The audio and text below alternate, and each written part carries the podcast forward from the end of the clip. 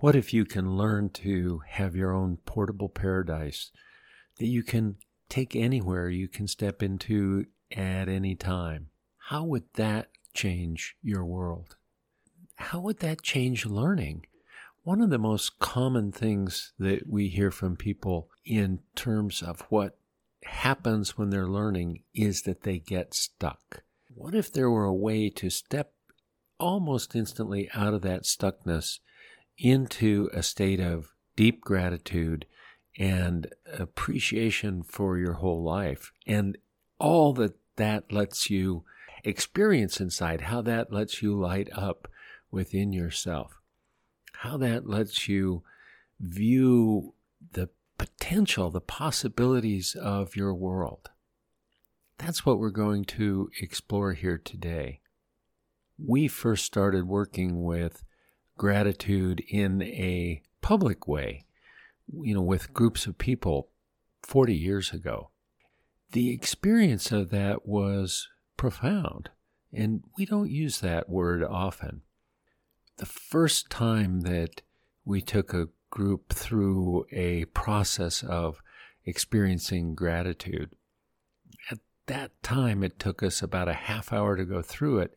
And at the end of that, we were like, let's take a 10 minute break and then get back together and talk about what happened. Well, it took over a half hour to get everybody back together because when people came back in, they said they were in such a dramatically different and elevated and wonderful state that they just wanted to spend the time soaking that in and enjoying that and thinking about how that changed how they viewed their life and what was possible.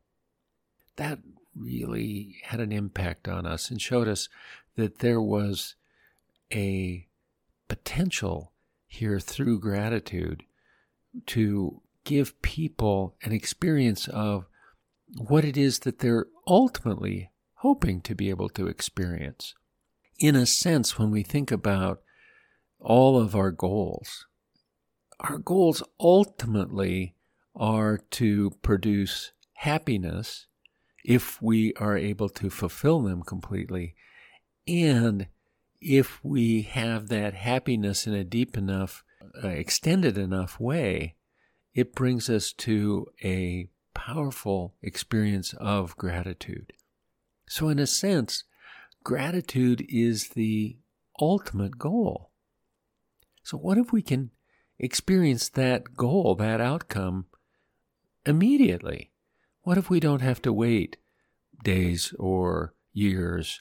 What if we can just step into it right away? How much better, more readily does that let us get the outcomes that we want? We so often say to start something with the end in mind as though we're already there because that puts us in that successful state that puts us in that resourceful state that makes it so much easier to create or bring about what it is that we want. If we already have an experience of success, that that's the state we're operating from, it's so much easier to manifest that success on the outside. You know, if we're an athlete, we start with we've already run the race and won. You know, if we're a basketball player, we've already swished the shot when we're about to take the free throw. We train to be in that outcome state to get those results readily. The same thing with any other area of our life if we're a student prepping for a test or writing a paper, we want to start with imagining what it's going to be like to get that test back with the A or get the paper back with that A on it and the praise from the teacher or professor. In that, we can already experience the happiness that that brings and the gratitude ultimately that that lets us experience. So if we get really good at stepping into this state and we can do it at will, we can sit down in any time within a couple minutes, be in that state fully. How powerful is that going to be to keep us in the perspective that we need to be in to bring about our best results and to learn as readily as we can? There are two or three methods that we use to get to this. Let's start with if you think about something that you have, an object that has really made a difference in your life. You know, it may be your favorite chair, it may be your morning shower, maybe it's your bike, maybe it's your car, maybe, well, it could be anything. And when you think about whatever that object is and the experience that goes with it, let yourself think about all the ways that that has enriched your life. And use that sense of enrichment to move into why you're grateful for that thing. And let that experience of gratitude expand in you. Wherever it starts, notice where that starts in your body and let it get deeper, bigger, brighter, richer, fuller, more real, warmer. Now, with that, think about somebody that is particularly important to you. Again, we could go through the list, but I'm sure you can think of someone who is very significant. And with this sense of gratitude already started, when you bring that to them and you think about all the reasons that you are appreciative of having them in your life, all the ways that they've enriched you, and again, let this sense of gratitude expand and extend beyond them to other things in your life that and other people in your life that you can easily find this sense of appreciation and gratitude for. Each time you come back to this exercise, those neural pathways are going to get more familiar. They're going to deepen. They become more accessible and stronger.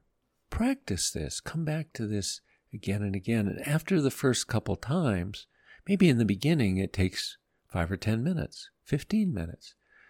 But pretty soon that's going to be almost immediate. Within a couple minutes of stepping into this and reflecting on why you feel gratitude for these things and these people, that's going to become so much more immediately available. All right, let's go to another way. When you think about somebody that has thankfulness, appreciation, gratitude for you, or something that you've done for them, and you let yourself step into the experience of what that's like to receive this gratitude and how it affects you. If you actually let it in, sometimes we hold that back, but if you actually let it in and you let it affect you, how does that open you? What does this let you experience?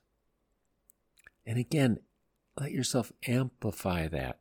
Let that become even brighter, warmer, bigger. And as our third approach, think about someone, whether you know them and know of their experience, feeling grateful for something, or you're just imagining someone that is profoundly grateful for something, and you let yourself step into them and their experience of feeling gratitude, as though you can become them in this experience. It could be the person that we were just talking about that felt grateful for you.